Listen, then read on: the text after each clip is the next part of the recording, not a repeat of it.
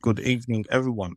Uh, we can start now. So the topic today is exploring Kenya's cybersecurity posture.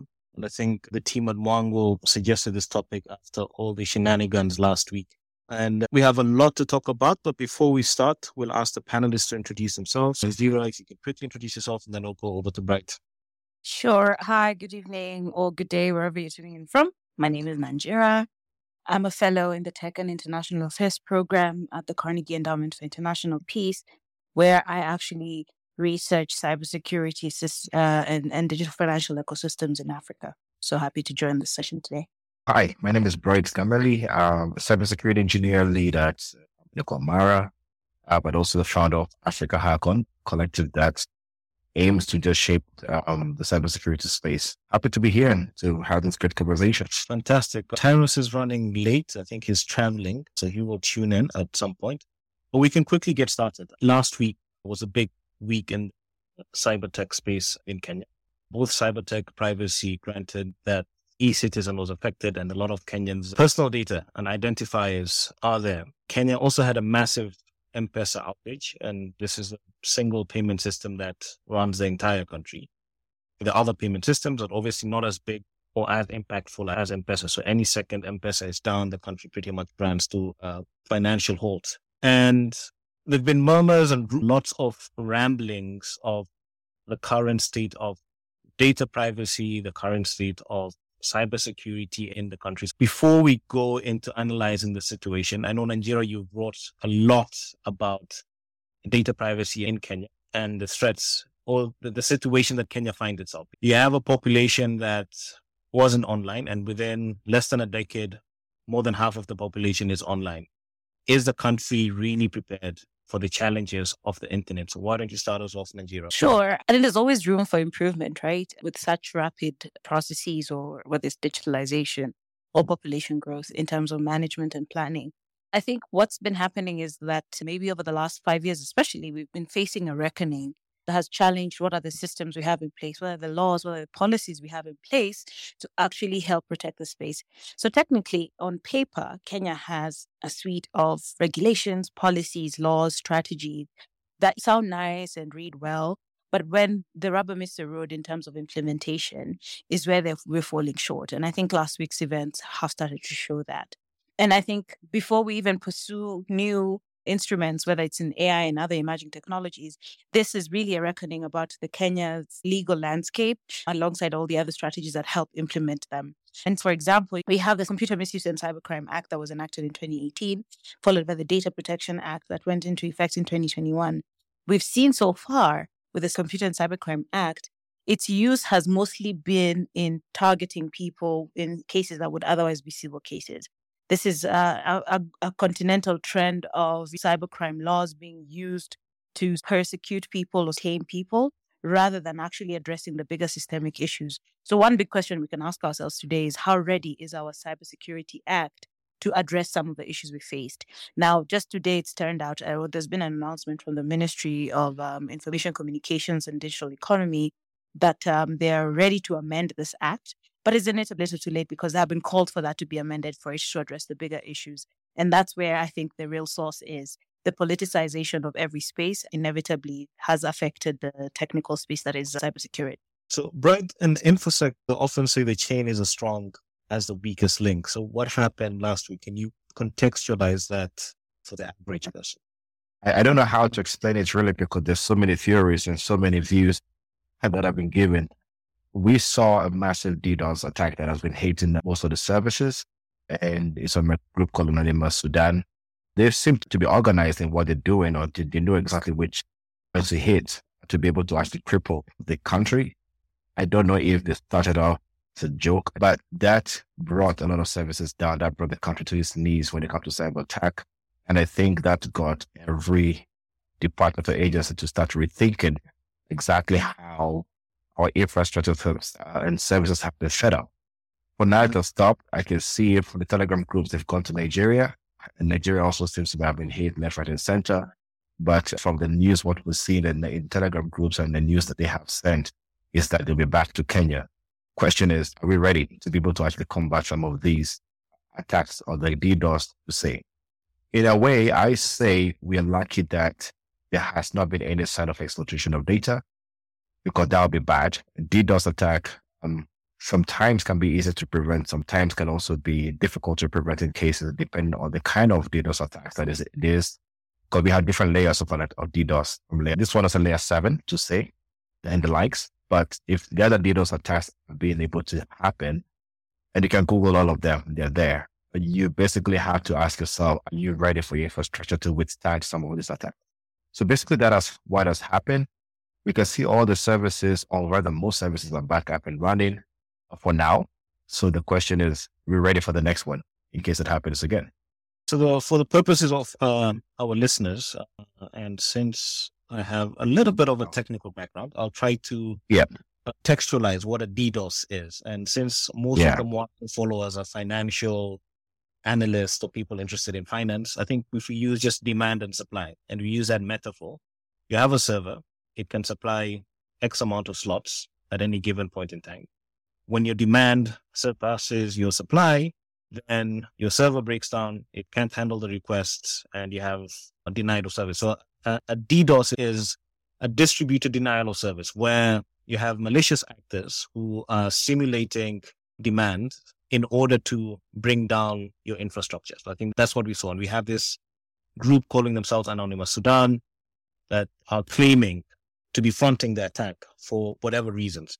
People watch movies. Unfortunately, Hollywood in particular has really either glorified or painted a very interesting picture of how hacking or these malicious attacks happen. You have some disgruntled kids and they're like super smart working out of a basement or some obscure place. And what, does it really happen that way? Or if you're looking at it of late, and the discussion that I want to have today is, do these things also have state actors that sponsoring such activities to achieve certain agendas?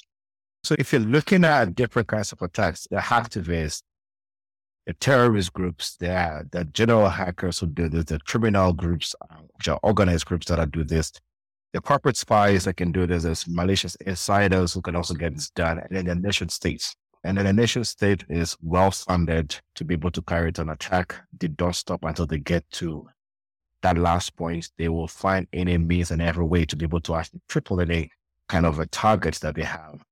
So it could be anyone. And but a DDoS attack, I've done DDoS attacks in the past to stress test some of the systems that we have built for organizations.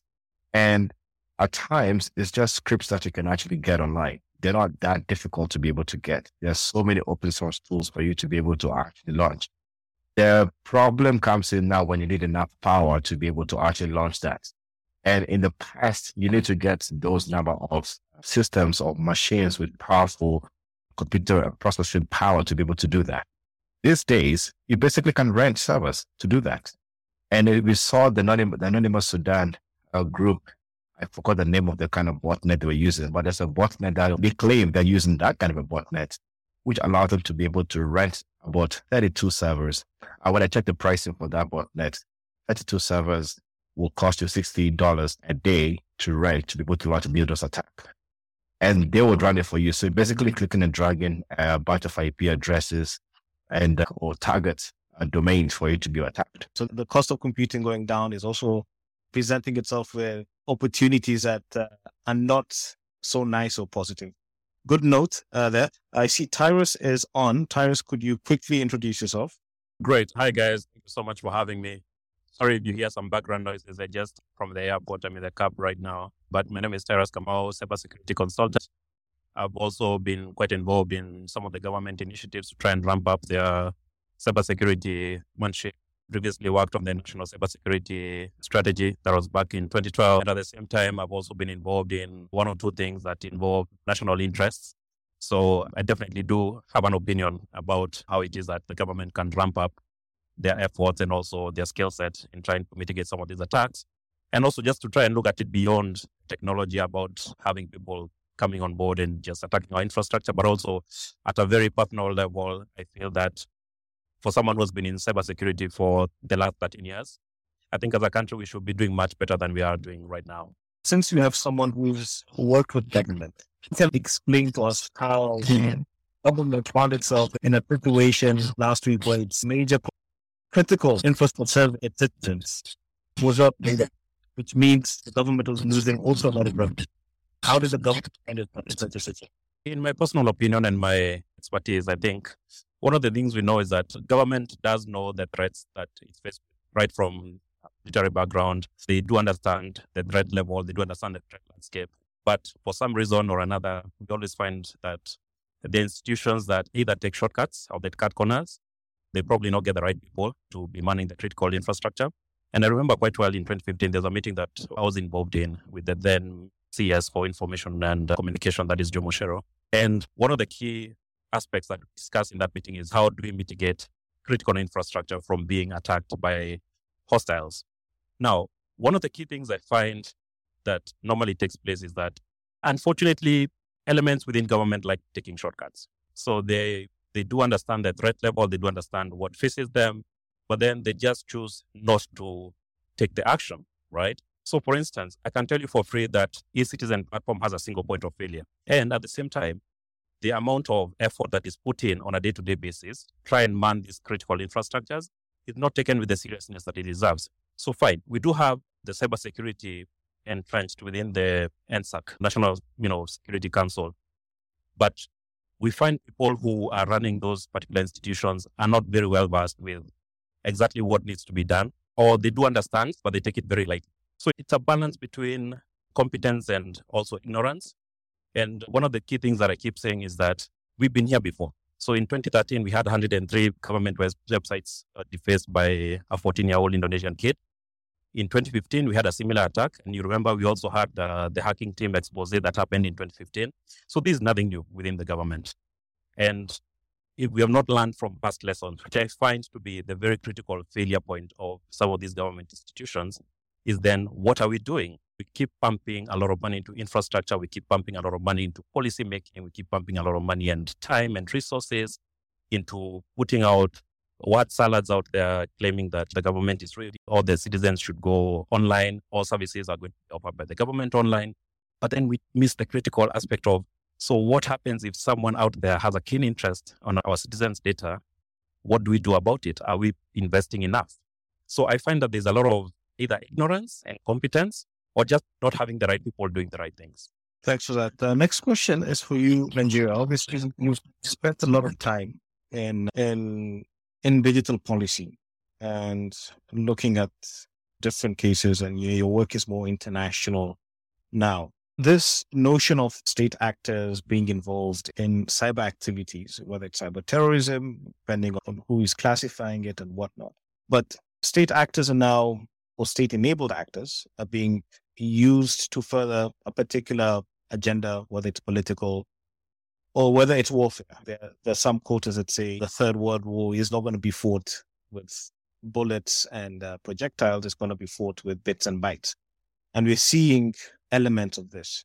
What impact does that have on a country like Kenya? And how should Kenya's policy be addressing these threats and opportunities? That's a really good question. I think one of the first things when we started getting a gauge of the scale of the attacks that were happening last week was to quickly point out that um, trying to attribute um, those attacks because of the title Anonymous Sudan to the country of Sudan was dangerous. And this is a, something that is emerging even in the international space that attributing cyber attacks to even state sponsored actors is very dangerous work just because it's really hard to prove. And anyway, in any case, rather than going down that rabbit hole, I think the point is how ready are we anyway? Because we can safely assume this is going to be the least chaotic time in our cyber posture going forward. And Tyrus has pointed out what we've seen over the last decade or so. How ready are we should be the bigger question for this new normal. And I think when we saw the government talking about trying to bring 5,000 services online so quickly, those folks in the InfoSec community were like, so what's the posture? How ready are we for this?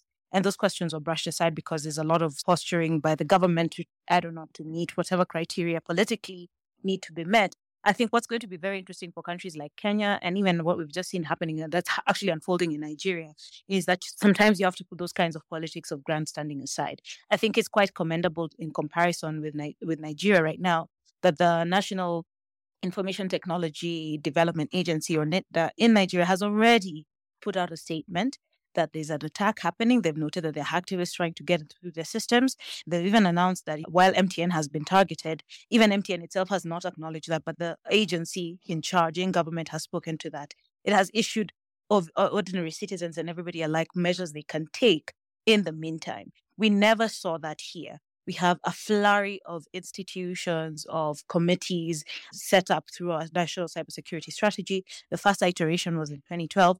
We just uh, had another one adopted in 2022. Nothing of that sort happened. The first statement we got from the government was rather cavalier through a radio um, interview with the cabinet secretary. And after that, a statement that has only been distributed largely through social media and then through media. There has been nowhere you can go um, in any of the government entities online to get information or real time updates. We have the Kenya National CERT, for example, housed under the Communications Authority. We have the Na- National Cyber Command Center that is even unclear if it still functions under the new cybersecurity um, strategy. All these entities were mum. So there's a big challenge here, culture, uh, the cultural mindset of Sirikal. Sirikal, hot secret, was keeping it secretive that has to be got rid of as a matter of urgency within government because you cannot treat cybersecurity issues as though, and especially when they're impacting the public, as though they're not to be addressed. Nobody's saying you should attribute immediately. Nobody is saying you speak to something. But what was really sad to see last week and, and into this week is the silence, the loud silence from private actors who are affected and from the government. And that in itself risks fostering distrust in our own cyberspace, not just for us, but because our government loves to entertain the world's view of us. It's also going to look like we're a big bunch of clowns in the Silicon Savannah, to be honest. I see well Bright was uh, chapping and cheering on, so I'll post the next question. so we have viewers talked about the different levels of coordination. So the Nigerians tend to be well more coordinated. There's one single point of information and whatnot. We're not seeing that in Kenya.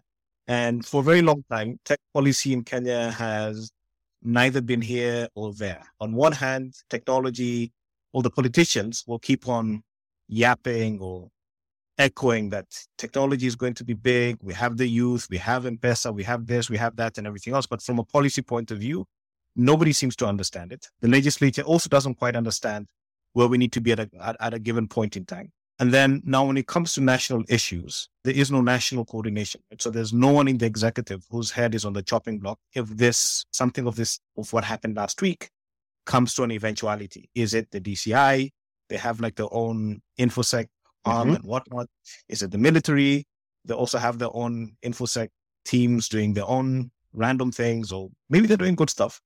And then NS, NSIS also have their own thing, and then the private sector as well. Like, at what point now does the communication regulator start acting? And it seems that technically the regulator is sleeping on the job because mm-hmm. these are the things that they need to be advocating for uptime, whatever uh, the uh, threats and advising the government and whatnot. But the way the government is set up in terms of tech, and for a very long time, people have been of whether it's started, whether it's just industry and whatnot. But now it's like you can transact.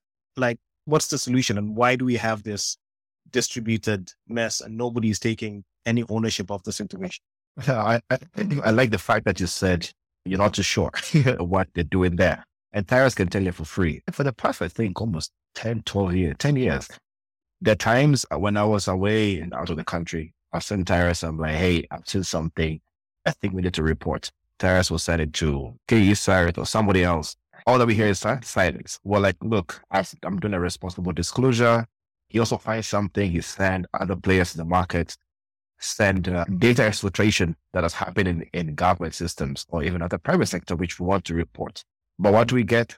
Total silence. I still have those emails until today, and Tyrus can confirm this as well. Where we have tried, or people in the private sector has also tried to make to report things that we're seeing in the market and be able to tell, tell the government that, hey, you are vulnerable here.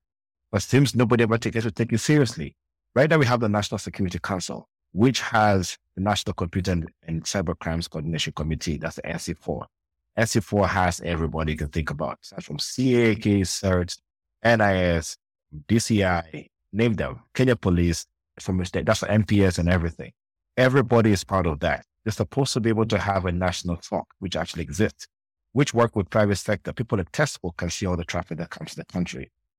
Question is, who is taking charge of all of this? Because what I've seen right now in the last weeks is the fact that there's a possibility that there's nobody talking to each other. somebody in the national police who have their own security team, cybersecurity team is like, we know this is what we know. We'll keep it. The KE side will keep their own as well. All other agencies are keeping information and they're not sharing. Now, if you don't share information, what's going to happen? You can't know where exactly to be, to be able to solve the problem. And we will sit in the dark. That's why communication even becomes a problem. Who gets to send out that, that communication? What we saw in Nigeria worked so easily that NITDA just came out and said, this is what is happening. We're in touch with the other people who have been affected. They're on top of it. That gives even the citizens some comfort that the government is able to see this. So that's what we need to look at. Be able to have a very easy collaboration within the government entities and also within the private sector. Right now, when I want to help, if I wanted to offer my help to, to somebody somebody's attack, maybe this is my viewpoint of anything. Trust me, anybody who I want to talk to is not going to listen to me. Why? Because this is not even Kenyan. And what is he going to say? If Tyrus or any other uh, person that is in the private sector want to share, it took a while before we saw a few people have been put together from public and private sector to be able to work together. What was the outcome of that? Who has been given the job to be done? So what is the way forward from the meetup that happened or the session that happened to be able to say that we can actually put all of this together and be able to get something out? So I see it's just a collaboration issue that I think there is that we're not able to get all information to one point. And without that one point, you can't have the best communication out to the public. Thanks. And Nanjira, you have your hand up? Please go ahead.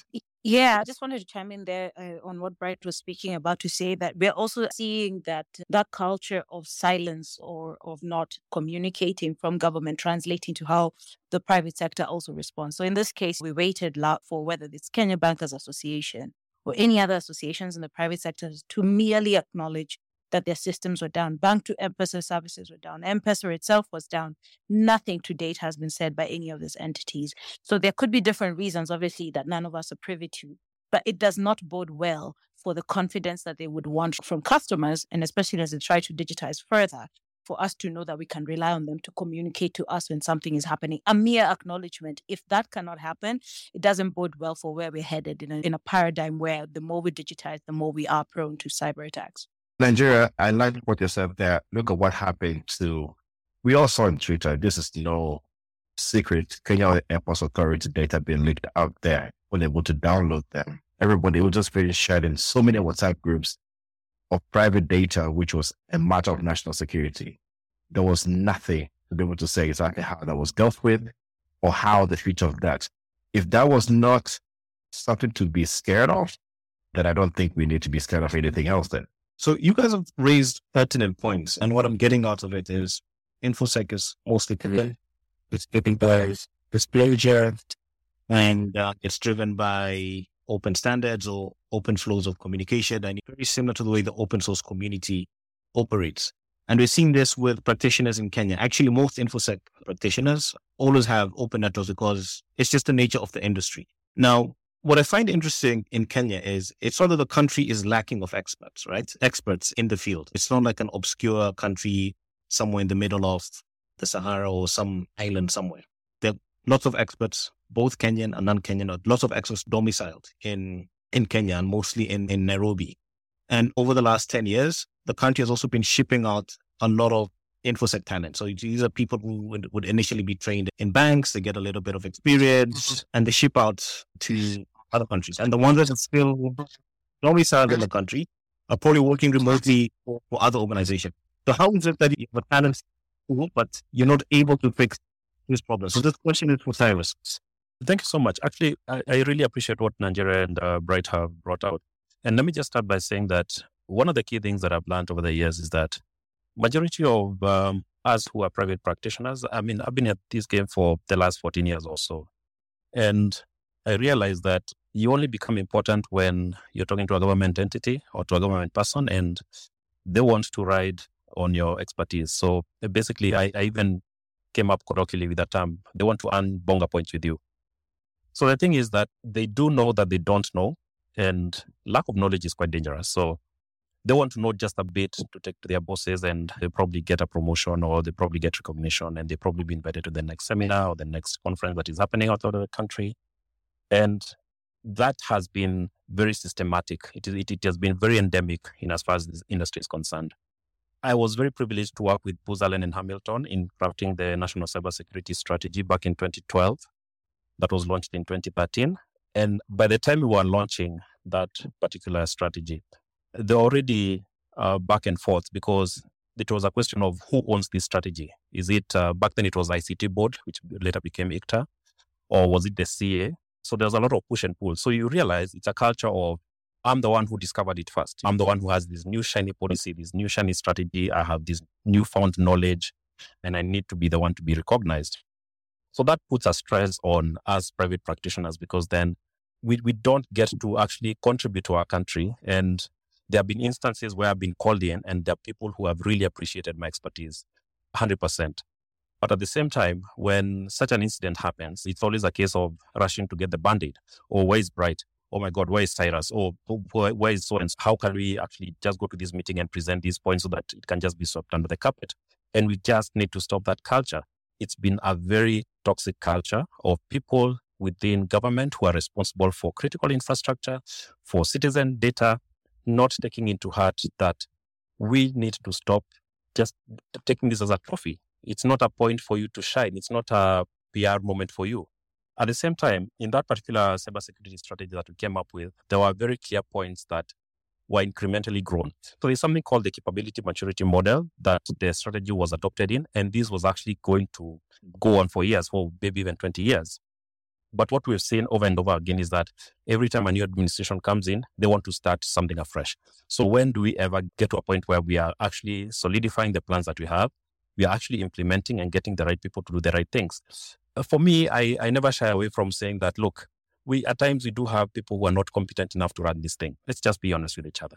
So when you have someone who's attacking critical infrastructure, and yet we have a national SOC that is responsible for this, we also have the private sector that is also chiming into this.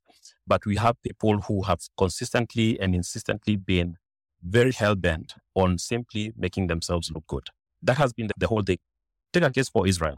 So Israel has something called the Unit 8200. So the Unit 8200 is actually the president's chosen of the 50% brilliant people across all fields, especially the sciences, and they are taken into training and they are able to contribute to the benefit of their country. So what happens here in Kenya? Or do you have a cousin who's studying, I don't know, BIT? Oh, great. Let's just put them in the national SOC. What do they know about that? It's not fun from passion. And the one thing I know about uh, cybersecurity, and even Bright will confirm this, is that this is a career that is born out of passion. You spend nights on end. You're in forums in the dark web. You're there scripting. You're there trying things, and no one is appreciating your effort. And when it comes for you to give your voice and to share your opinion and to give some sort of direction, they just turn their backs on you. So it's very unfortunate that we do not accept our own, right? As a country, we do not appreciate the talent that we have. It's not like we don't have talent in cybersecurity in Kenya. Heck, we have uh, AfricaHackOn that has breeded very competent and extremely passionate people that can actually drive this particular initiative to support the country. But there's no opportunity that is given. There may be consideration of, oh, you know what, you need to apply through the PSC and everything. I think we just need to let go of that mindset. There are people who are very passionate about protecting the infrastructure and they could have turned to the dark side. They could as well just siphon information and take it to whoever the highest bidder is. But we choose not to because you know what? We know these are our parents' data, these are our family's data that is out there. And uh, there's also pride in knowing that you're doing something for your country. And when you see a country like Nigeria actually taking steps, it's because they've empowered their people. I've worked with Nigerians across the world, and they're very proud of their country. There's no Nigerian you'll meet in Dubai, you'll meet in Netherlands, or wherever you'll meet that doesn't have that sense of pride. And that is because they've been empowered that, you know what, national comes first. So if we have people who are attacking us, then it's the onus is on the government to try and actually appreciate that we do have talent, and this talent needs to be hinged on already existing frameworks. Like I said, the national cybersecurity strategy is already there. I don't know why it's gathering dust in whoever office it is, but there's opportunity for us to just do. We need to make it right. Let's just do the right thing. We know how to do the right thing. Let's just do it. That's it. I was just listening to Tyrus and, and recalling that there's the fact that not only do we have the technical talent, sort of like infosec side of cybersecurity, we have so many people who are well versed or who have been over the last decade or so prizing themselves on how even other interdisciplinary aspects that in, impact cybersecurity come in. So policy, law, psychology, and so on. And it's really actually the sort of bane of my existence in this thing is even when you find your government representatives out there in international fora trying to talk about how Kenya has done X and Y and Z, and you have to sit there and be like, you're lying though. It's really tragic. Now, I was speaking earlier about how this is also translating to the private sector to what is very, uh, for me, is very saddening to see and I was thinking about the fact that there's such an opportunity, say, for Kenya bankers in the banking sector and other financial sector players, including fintech associations, to back this trend of Sirikal, this idea of everything is a, is a well kept secret or everybody's in a tough war. There's so many interesting mechanisms. And South Africa is a really instructive example here for the private sector. Now, South Africa in itself is lagging in cybersecurity laws and strategies and so on. But in the banking sector, at least, the South African Bank Tracing was set up independently to actually monitor these trends for their sector.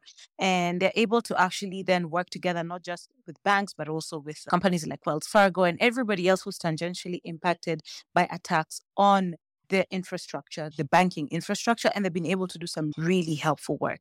So it's really tragic for me to see Kenya bankers sitting there and watching this and not even issuing a statement. I was on their website today, for example, and on their consumer information aspect, they have information about ATM fraud awareness and so on and so forth, but nothing on cybersecurity.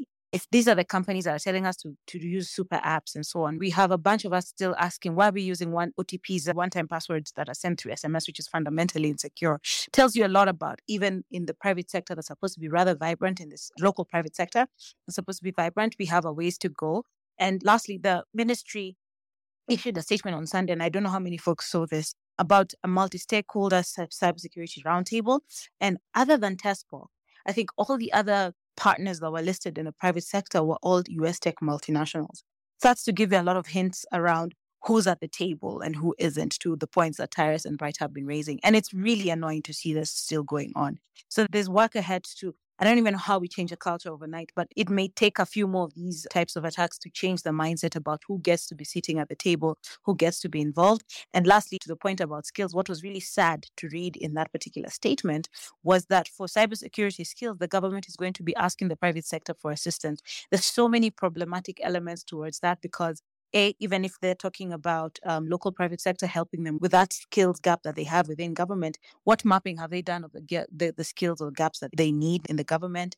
Will it mean coercing the government to do their bidding? We've had stories in the past about certain platforms basically being used by government security agencies to run their intelligence systems and so on tells you a lot about the ways we have to go in how these things are being taken. But it's really quite tragic in 2023 for Kenya to be taking such a cavalier stance on cybersecurity. Thanks. So we'll focus on government for a bit before we move on to the private sector. And what we're hearing now from all the panelists actually is the Kenyan government in particular seems not to have a clue in terms of what is happening. And things are, are getting gradually worse. And now they're reaching out to the private sector to help them figure stuff out. So it's like literally like when it comes to infosec, it's almost like saying that they're running like a, a rudderless ship and something has to change. Something has to give. So the next question here is for Tyrus. What can the government learn from this? And like, there's like the technical side of it and whatnot. And clear that they know the country's not lacking in technical. And you raised a very important point that when it comes to infosec, probably the best talent is someone that doesn't have a university degree. And this will be a person that on government payroll is probably persona non grata. We only hiring graduates and uh, you have to have gone through some sort of formal education and whatnot. And people are not looking at there's certain fields in tech where it's just, it's purely tech job. Like the, that, that you, you have to have. What, what does the government have to do? And what are the things that they need to look at to really get their act together? And it looks like from the scale of things that the government literally is running on borrowed time. Did we lose Tyrus? It seems so. Like as we wait for him to come back, Bright, would you be able to respond to that question? Yeah. So the thing is this talent is there. The right people to be able to actually take up some of these positions is there. But again, I've talked to a few people who are actually cybersecurity engineers in some government offices. And the one thing they keep on saying is, we can't speak. Our bosses are not going to hear us. They don't want to listen to us because, again, they're considered junior. As good as it is, few other people that I talked to and a few other some of these agencies also is the fact that they don't want to be paid well. So they said, look, if you're not going to be paid, where do we go? We have to go back into private sector. So if the talent is there and they're not being compensated well or not being motivated enough to be able to actually, for example, pay for their certification courses and the likes, it's not going to happen. A few others that a few others though have been trained, they've been taken out of the country to let's Israel and everything to be trained and they come back. But again, talent retention is also a problem in that sector. So again, we don't get to keep such talent in the government. So what happens? Who are we keeping in the government when it comes to cybersecurity? All of these people, and know a few of them, they've all left to go to private sector where they're being paid almost four times uh, the salary that has been uh, offered in the government. And the thing is that offer is like they've kept the same salary status for more than four years or five years, and there's growth. There's no growth. So for how long will you stay there? And also the way, the easiest way to apply to some of these agencies or government offices is such a task. By the time it's been advertised, somebody already has a job. The person who's been hired is probably not even um, qualified for that position, like Ty said. And that has been a very big uh, problem that I've heard over and over again from people who have either applied and, and, and failed, or those who are inside, but they, they cannot voice out because they've been told to keep their mouth shut because it's a hierarchy issue as well that has been an issue we've been seeing when it comes to the talent space. That's why we have so many cybersecurity talent out here. Get to attend any AfricaHackOn meetup somewhere or a conference and you see the kind of people we have. We have 18 to 17 year olds who are doing really amazing work trying to hack, not to hack, but to basically to show how systems can be compromised and how to protect them. We need these people, we need all of these young minds in the system, but they also can be able to contribute. They need guidance to be able to protect this infrastructure by now we shouldn't be suffering the way we are right now when it comes to talent retention. As we wait for Tyrus to come back, I'll pose another question to Nanjira. Nanjira, how important is the legislature? We pride ourselves in Kenya as having a fantastic uh, constitution that actually works. And we have this very elaborate government structure between two houses, but particularly the parliament. How important is parliament when it comes to issues of cybersecurity? It's absolutely important. And it's everything from the kinds of clauses that are introduced in legislature to the kinds of amendments that will be done over time and the precedent that is set through um, legal instruments. Like I was saying earlier, you know, we had Computer and Cybercrimes Act that so far has pursued individuals for harassing the state or some. We've all seen the recent events that happened just before this week of cyber attacks, for example. Now, if that's what we're using these laws for, and this is something that happens all across the continent, when are we going to have these laws that actually address the legal recourse or set up mutual legal assistance treaties or other instruments that help us address the cross border transnational nature of cybercrime. So there's a lot of politics there that is seeded, obviously, in how legislature comes into being. And you already have a dangerous precedent of our constitution or different laws just being interpreted anyhowly. And it poses in itself a huge risk. So it's really important. I remember around the time that um, Tyrus talked about the first national cybersecurity strategy, um, we used to spend a lot of our own time going to parliaments to brief the ICT committees on these things, blood, sweat, and tears around the kinds of conventions and kinds of laws that locally and internationally, and regionally align with where we should be going as a country. Kenya, for example, was one of the countries that championed or said that they would uh, um, ratify the African Union Convention on Cybersecurity and Personal Data Protection. To date, we have not put our signature on that instrument. It has entered into force given the minimum 15 signatures being required. But we are not even in a position to work with our peers across the continent on these issues that just speaks to the kinds of tragedies that we, the way we keep shooting ourselves in the foot because the legislature is supposed to be an instrument that helps us not only work locally but also regionally and internationally. Sorry guys. Yeah i was in transit so i, I, I lost you guys. So back to your question about uh, building capacity. There's one thing I'd, re- I'd like to set straight. So there are there's initi- there are initiatives that have actually been uh, very commendable by the government. So first and foremost under the kdf like i mentioned ICRAL has done a very good job at uh, ramping up their cybersecurity skill set capacity. And at the same time, they've also placed competent people within cybersecurity roles and they've seen the need for it. And also, you have to give it to them as KDF being the national protectors of our integrity, of our infrastructure, of our sovereignty. They are doing everything that they can within their mandate. It would be good to also just try and separate people who completely understand and appreciate the need for cyber resilience within the country vis-a-vis politics or people who are in politics who are trying to politicize the whole engagement around cybersecurity. So uh, The thing is that it's been very consistent that parts of the national cybersecurity strategy have been followed to the letter by KDF. It's slow, but they've made considerable progress. But then the challenge comes in when you have people who become celebrities overnight by simply commenting on a DDoS attack that is coming from, suppose, anonymous guys from Sudan. And this is exactly where the problem is.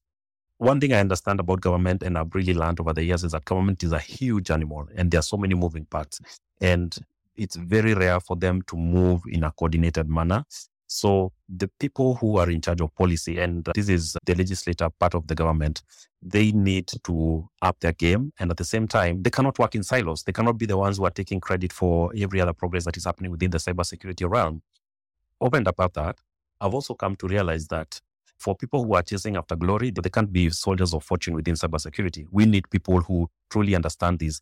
And I think that's one of the elements that has helped us as a country because when you see the National Cybersecurity Operations Center being run by KDF, then it means that these are people who have an idea of the realms to which our sovereignty needs to be protected when you look at people like uh, the DCI, there, there are efforts that have been made within that uh, particular area but I think they can do better. And there are, there are templates for these things. They're not building anything from scratch. No one is going to bed and sleeping to come up with a way to fight the sort of uh, WorldCoin vulnerability that we are probably facing. Or the so-called Mulot boys who are somewhere hiding and extorting money and stealing from people. No, these things are already entrenched in it. So what we need is legislature to be very honest with themselves, if they need assistance, then yes, there's already people who within government are very competent to do this. And more than that, we as a private sector from Nanjira to Bright and all the other competent people in cybersecurity in this country, we are able to provide our opinion and also our help when need be. As of today, in today's Senate hearings, we have more statements issued by different actors within government, both executive and legislature, on WorldCoin than we have around the cyber attacks that happened yesterday. That gives you every indicator you need to have around how serious these issues are being taken. WorldCoin, maybe there are brownie points to show who has acted more than the other. We can backdate that issue into why it happened in the first place. But the fact that there were actually attacks that happened and there hasn't been anything other than a cavalier statement here and there, one from the Ministry of Information Communications and Digital Economy acknowledging it and telling us you can report to the CERT and whatever, and the one from Ministry of Interior that said e-citizen is back up. Nothing else about uh, what kinds of audits will happen, what kinds of improvements will be made upon. Even the bodies within government or in interagency coordination mechanisms that should inform the citizens on basic cyber hygiene, nobody has said anything. That tells you a lot about where we are and where even legislature is captured for these brownie points or whoever needs to appease whoever in the in the ecosystem. So we have our cut out for us. Look, we're still in the legislature. So I just looked up the makeup of the Kenyan parliament. And we have, I think, 290 constituencies. And then we have the nominated. So in total, there are 349 seats. And if we were to take a tally and log those 349 people, how many of them would actually get the impact or the gist of how important cyber tech is? Sometimes it's starting to become an unfortunate truism with cybersecurity that unless something has happened to you and hits you so viscerally, you don't get the significance of it. We have an ICT committee in the Senate and one in the National Assembly. Um, and I think they have joint Senate uh, Senate ICT committees. Clearly, going by the fact that there again there are more statements around WorldCoin than there are around the attacks that actually happen, gives you a sense of who knows even maybe basic cyber hygiene and whether they're using encryption on their devices or leaking nudes by using likes instead of bookmarks on, on X, not formerly known as Twitter, just gives you a sense of Hey, anyway, yeah, as we say, we this stems back to something that Bright and I were in a conversation not so long ago about even AI and saying a lot of this goes back to voting wisely. The fact that we keep voting for what seems to be popularity contests rather than people who show us what they have as their mettle professionally or otherwise tells you a lot about how we're going in and we're just flying blind. And there's a whole other layer of people who have to do the work that these people who are elected to do have are not doing. So that brings about a very salient uh, point and one that's also very important in the sense that the community now needs to sit down and figure out actually you need representation in parliament. And for me, I, as an average Kenyan, I think the parliament uh, when it comes to elections, I see that the most important seat, I, when you're making a choice, should be your parliamentarians over all the other seats because it's a very important role that we're delegating or the country seems or society seems to be delegating to a bunch of clowns. But there's always you want to get entertained is like just look at the day's parliamentary proceedings and there's always someone clowning in there. Yet it's like one of the most important jobs in, in the country. What is the way forward for the enlightened community, for the tech community, and for the private sector as well? Granted that now in Kenya, every other company is either fintech or is affected by fintech. Granted that M-Pesa is the dominant payment channel. So these are very important points. How does the community now start waking up and saying, hey, we really, really need to think through the people that actually are being voted into these positions? So much so that the, the next election is, being pulled for. There is at least you have choices of some sensible people who want to be championing the right agenda. Is there a way forward, or should we just all kind of sit down and, and see what's going to happen and maybe things are going to self correct at some point? I think, in my opinion, to quote a very important book, you shall know them by their fruits.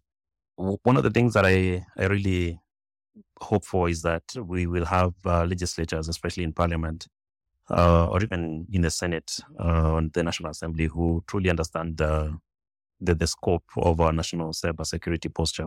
Currently, I'm pretty sure there are very few of those sitting currently in Parliament who, are, who know that we are, we, are, we are the only country that has a strategic partnership with the US Cybercom, and we only have one person trained on that. And at the same time, they do not know how much they can leverage on this. And the individuals who have been exposed to this particular training or this kind of exposure, people within our defense systems or defense personnel. Number two, the other thing they also need to realize is that majority of the infrastructure that is run and even the data that is collected by the private sector. So the private sector as well, in as much as we might be on that side and we are complaining or we are throwing jabs at them, the onus is also on the private sector to be very proactive. You just can't have people operating in silos and saying that, hey, you know what, we we have the, the shiniest technology in our department or in our organization. So we're not going to engage. And I think we know better than anyone else. There's a lot of collaboration that really needs to go into this. And I'll give you an example. There was a time, I think sometime in 2016, 2017, there was a, a group that was very rampant in uh, attacking banks and they had just repurposed some ransomware that was just cutting through networks and firewalls like a hot knife through butter. And they, they, they stole a lot of money that I can tell you for free. And it took a lot of time for the private sector to appreciate the need to collaborate. With no particular case in mind, I'll pick up something like the Kenya Bankers Association. So these are guys who are at the heart of the majority of the transactions that happen. But when we see an attack coming from a North Korean group like the Lazarus group uh, attacking the SWIFT systems, everyone goes mum. No one is then willing to cooperate with the law enforcement agencies no one is willing to cooperate with the NC3 or NC4 because they think that we have the brightest people. And that's the one thing you can never get high on your own Kool Aid. You can't. You can never get high on your own supply. You need to collaborate and you need to expose the amount of vulnerability or the threat level that you're facing or however much data has been exfiltrated. And I know right now it's a bit difficult with the data protection office because there are stiff penalties that are being levied against organizations that uh, are not taking care of personal data. But it doesn't mean that you can't have conversations. There need to be more roundtables, less of these tea and mandazi and samosa conferences that we normally see with no action to it. We need to start seeing people collaborating and actionable items and actionable deliverables being levied against people who are responsible. So uh, for me, I think we need to be talking a bit more. We are not the enemy. We are all fighting the same enemy. We are all watching the same movie. Let's not treat each other like enemies. I totally agree with Ty. Uh, we, we have people in the private sector who are doing a lot of R&D. People who are coming up with tools where we know people who are coming up with tools, tailor-made tools actually that can actually solve some of those cybersecurity problems. We have people who are in innovation. I know people who are in the private sector doing research to be able to actually combat some of these systems. If we don't get to have more awareness getting out there, have an easy way to be able to work with the government, we're going to have a very big problem. And even the private sector, like Ty said, a lot of conferences happen and it just panel discussions and then we go back and there's nothing. That's what we need to force a lot of training. And the training has to happen needs to be very intentional to be able to actually make sure people are getting the skills that they needed And I'm not talking about just technical skills. The policies, the governance aspect of things, knowing how to be able to implement some of those frameworks needs to be done. If you all look at the, the NC4 cybersecurity, the Kenya cybersecurity strategy that was released last year, it's a very beautiful document. Trust me, very well done. And if this is something that gets to be implemented, we will be very far ahead. Now, it can be done, but we also need to make sure people are being aware of, of exactly what milestones have been achieved. The senator to be able to actually be able to bring it out and say that this thing that we have listed said it to be done by July 2023 or whatever, or June 2023, they should be held accountable. Otherwise, we'll just keep on having new documents and then we'll get, get to go discuss again in the near future about some of these things and then never come up with anything. Part of this strategy have critical information infrastructure protection. Very beautiful document again. If you don't have it, please Google it. You'll find it. It's on the NC4 website. And we just need to make sure we are actually able to execute some of this.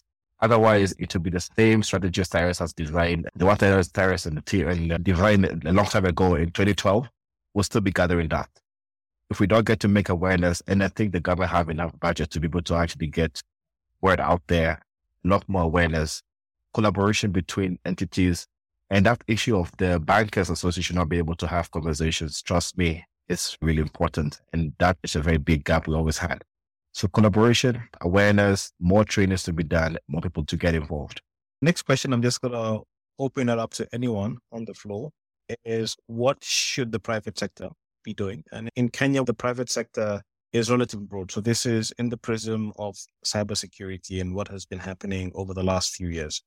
So you have your small SME or your independent entrepreneur or a sole proprietor. All they're doing is they have a little POS and then they're accepting M-Pesa payments. Maybe they're going to automate. They're not going to automate.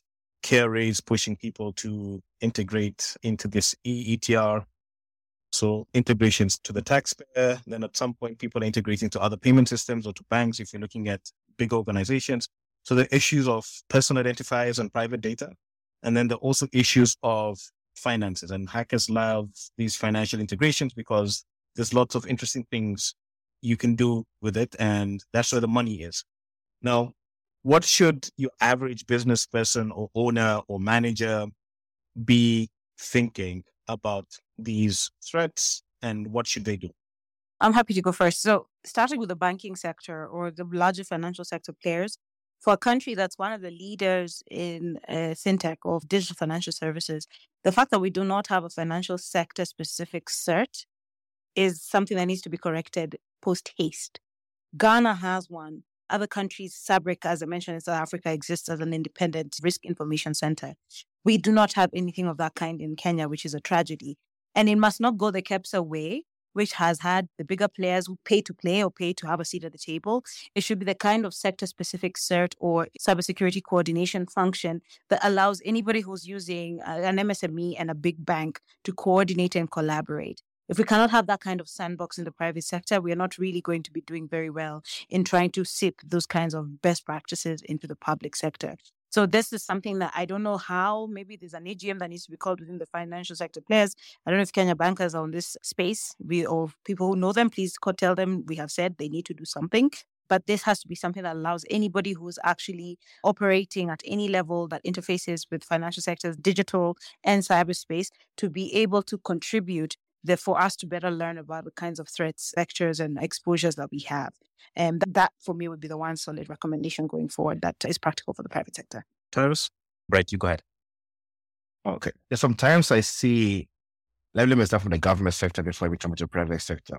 Why do we sometimes try to reinvent the wheel? There are some cloud solutions that basically people like Microsoft or Google has or AWS, and we have presence in the country who can be able to be leveraged on to be able to protect some of these systems.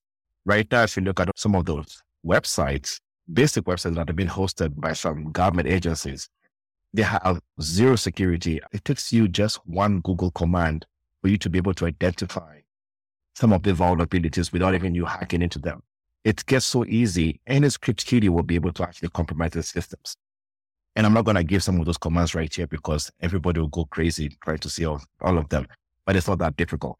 We need to actually go back to basics. Some of this, if you don't want to completely go cloud uh, because you think your data is getting out there, they're hybrid clouds. cloud in a way that you can actually leverage on the technology. Go to see Catherine here. Catherine will let you know for free. Microsoft have technology that you can actually borrow that Microsoft technology, host this, your, your data in-house, keep everything there, but you actually leverage on work that Microsoft has done for many years and has perfected it. If we're not the best in being able to actually do infrastructures or know how services to be managed, let's basically be able to leverage on all of those. On the private sector side, basic cyber hygiene, we still lack a lot of those. Being able to understand uh, governance, policies, and compliance or business security assessment. If you can't do it in house, I've sourced to so many companies that are here. We have so many cybersecurity organizations that are right now in Kenya who can actually offer you services on being able to protect your, your systems. If I see this screen right now, I'm seeing the first four or five rows have very good cybersecurity engineers. There's Mikey, there's Codebust, Mushowa, Karim. Look at them. Eric, Phrase, John, all of these guys are really good cybersecurity engineers and they have their own practice for you to be able to leverage on and give them the job to be able to be done. The market is big enough. Last but not the least, we need to have a lot more conversations. Right now, the easiest way to be able to compromise most fintechs in Kenya, and they're not talking, is by API. API security is the worst thing that can ever happen. Most of these organizations set up systems on legacy ways of being able to actually host applications. I see some fintechs hosting websites and not on the, the kind of cloud system that we have these days. They're still hosting them in a very old fashioned way. We can't keep on doing that. We need to be able to make sure that we engage the right people, have a budget for it. Most people don't have the budget. And if you don't have the budget to be able to protect private data of people, how are you going to make sure your business stands when it gets to be hit? It's to say. Tyrus? Great. Yes. I, have been from Nanjira and uh, Bright. Those are really solid points. And I think these have been very recurrent conversations that we've been having uh, over the years. I've had the privilege of working with one of the largest payment companies in Africa right now uh, from Kenya.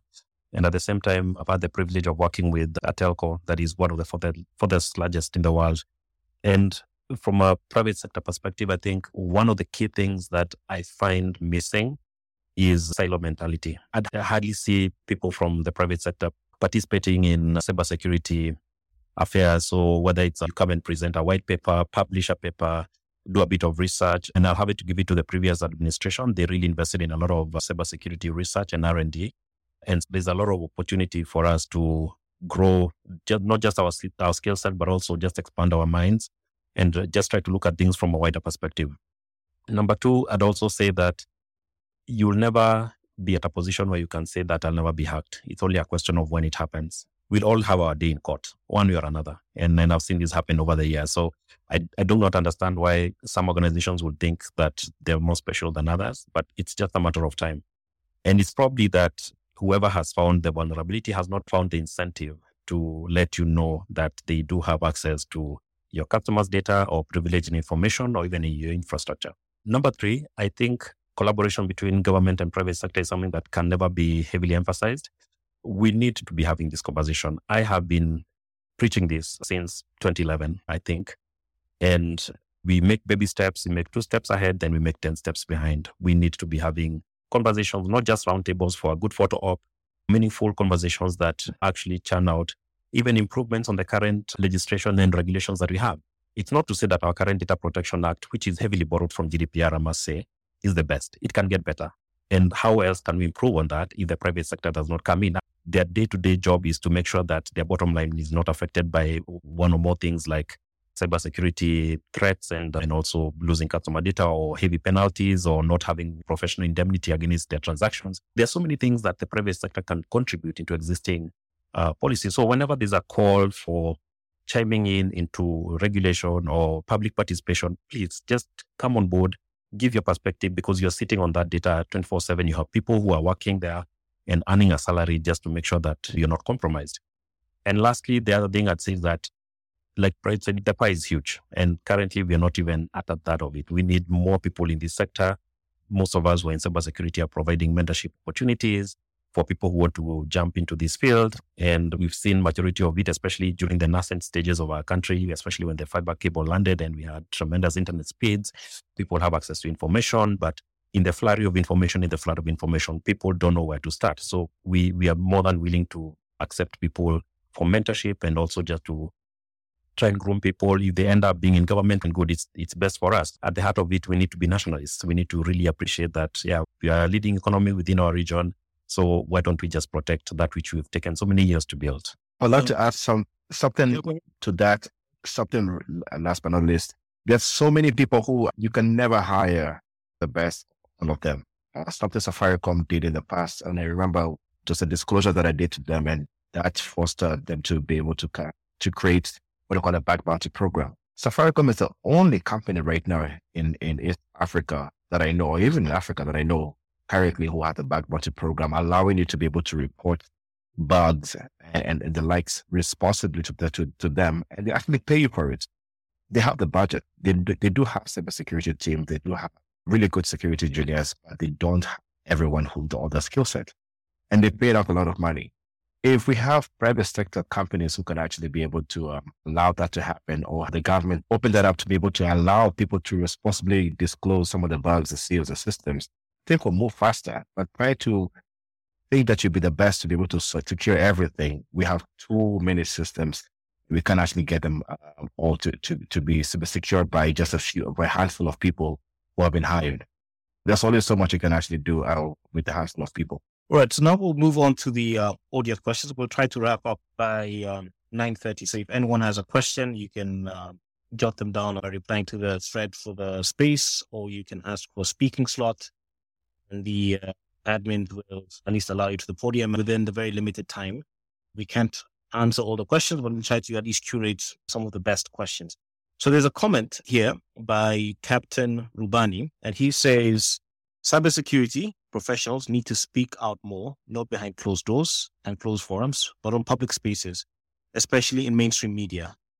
Who has been on national TV to speak about the last week's attack? Now, I'll twist this question a bit. Is this the problem of the media or is it the problem of cybersecurity or professionals?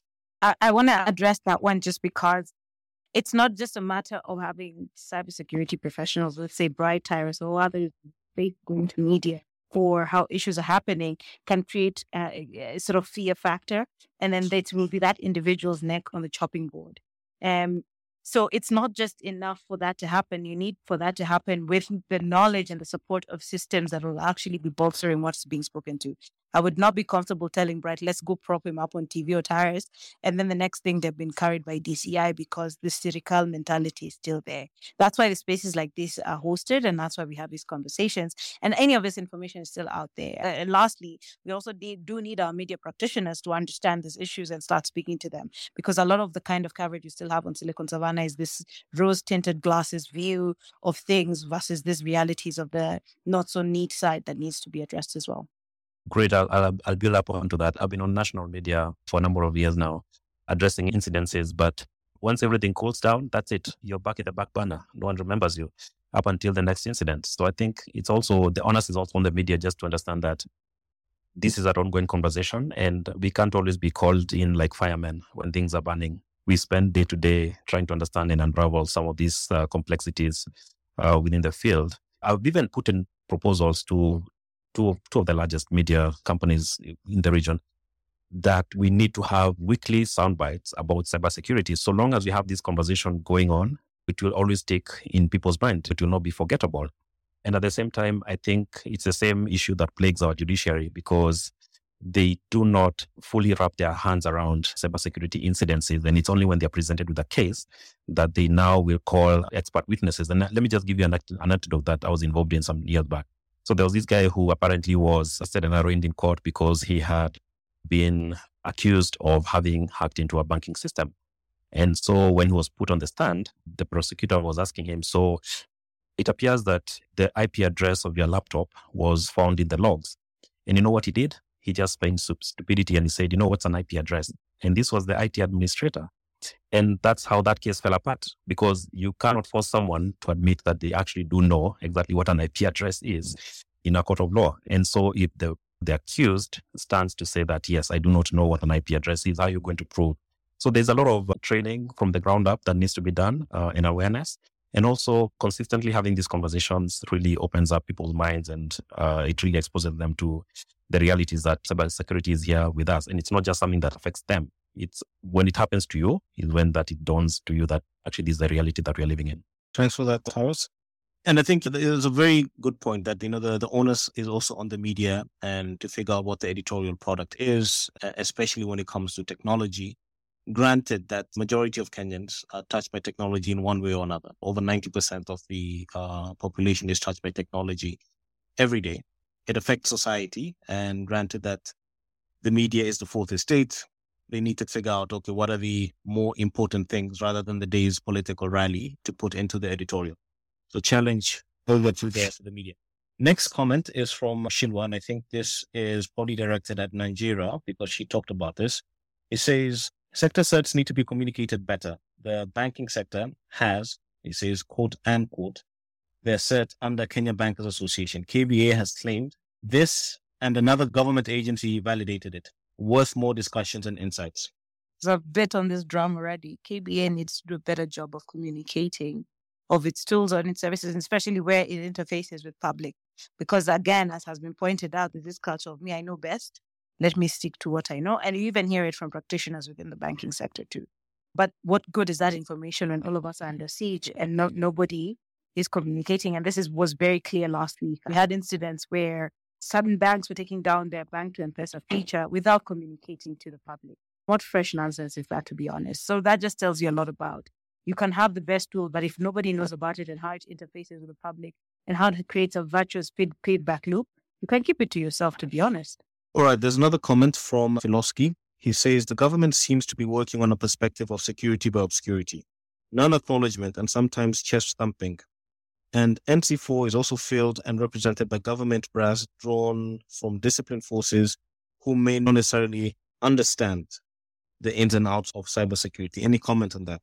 I think I'll take on that. It has been widely held that yes, some of our disciplined forces personnel, especially dealing with cybersecurity, may deal with it like conventional crime, you know, asking suspects, you know, where have you hidden the IP address or where are the logs, things like that.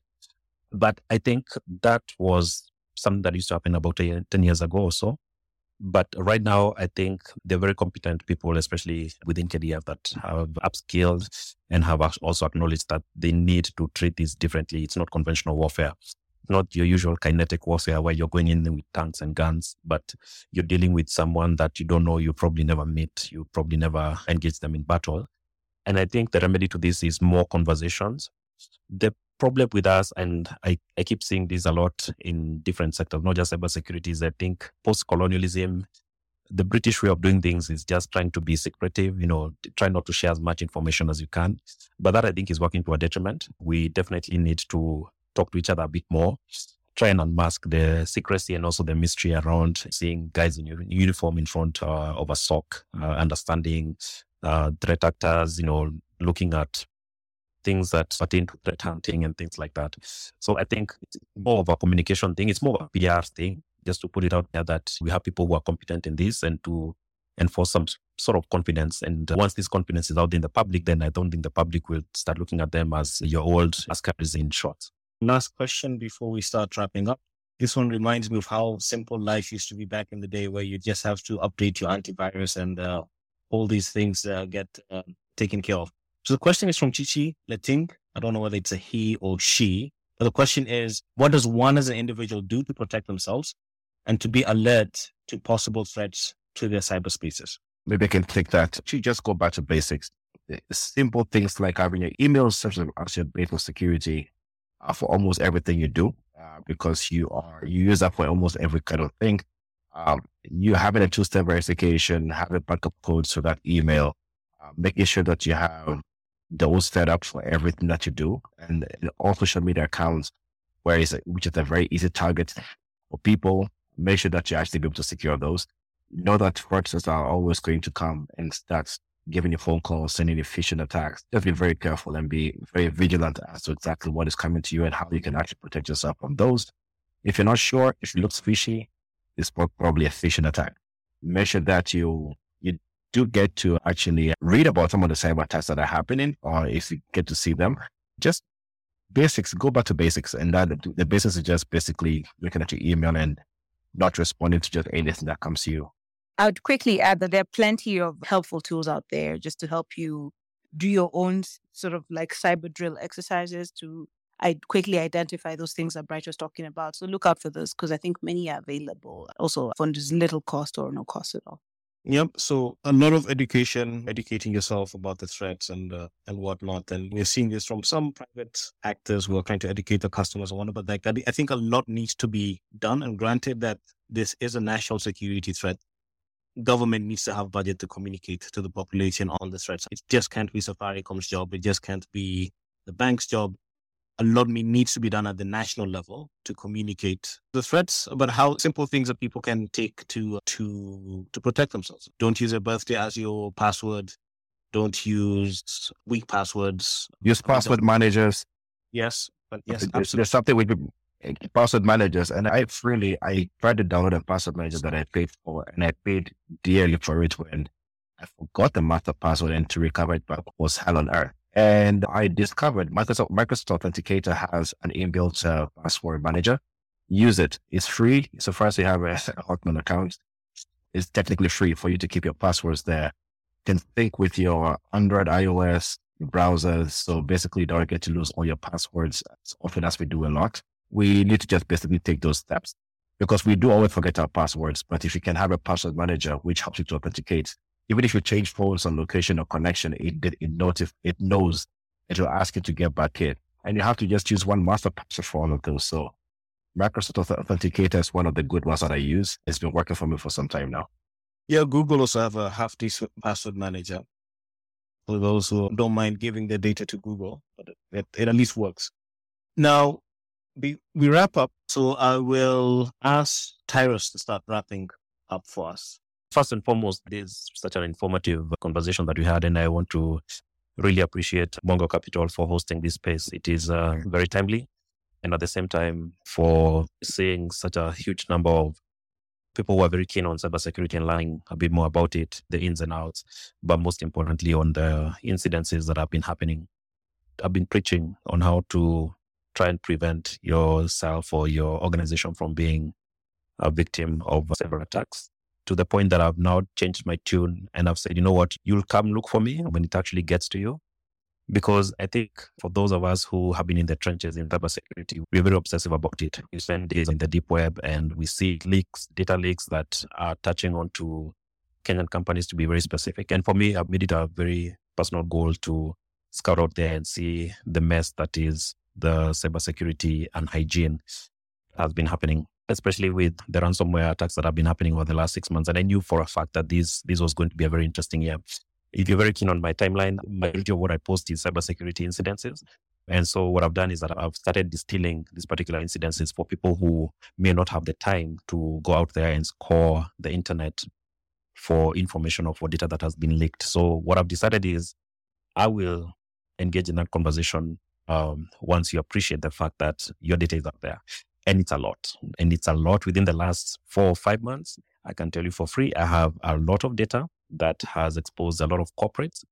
But from past experience, people choose to bring their ego to the meeting as opposed to bringing the vulnerability and understanding exactly what it is that they're facing. And with the data protection office being very active, I really appreciate the fact that they are putting out very stiff penalties and not forgetting that you risk running reputational deficit over and over again if your data or your customers' data is out there.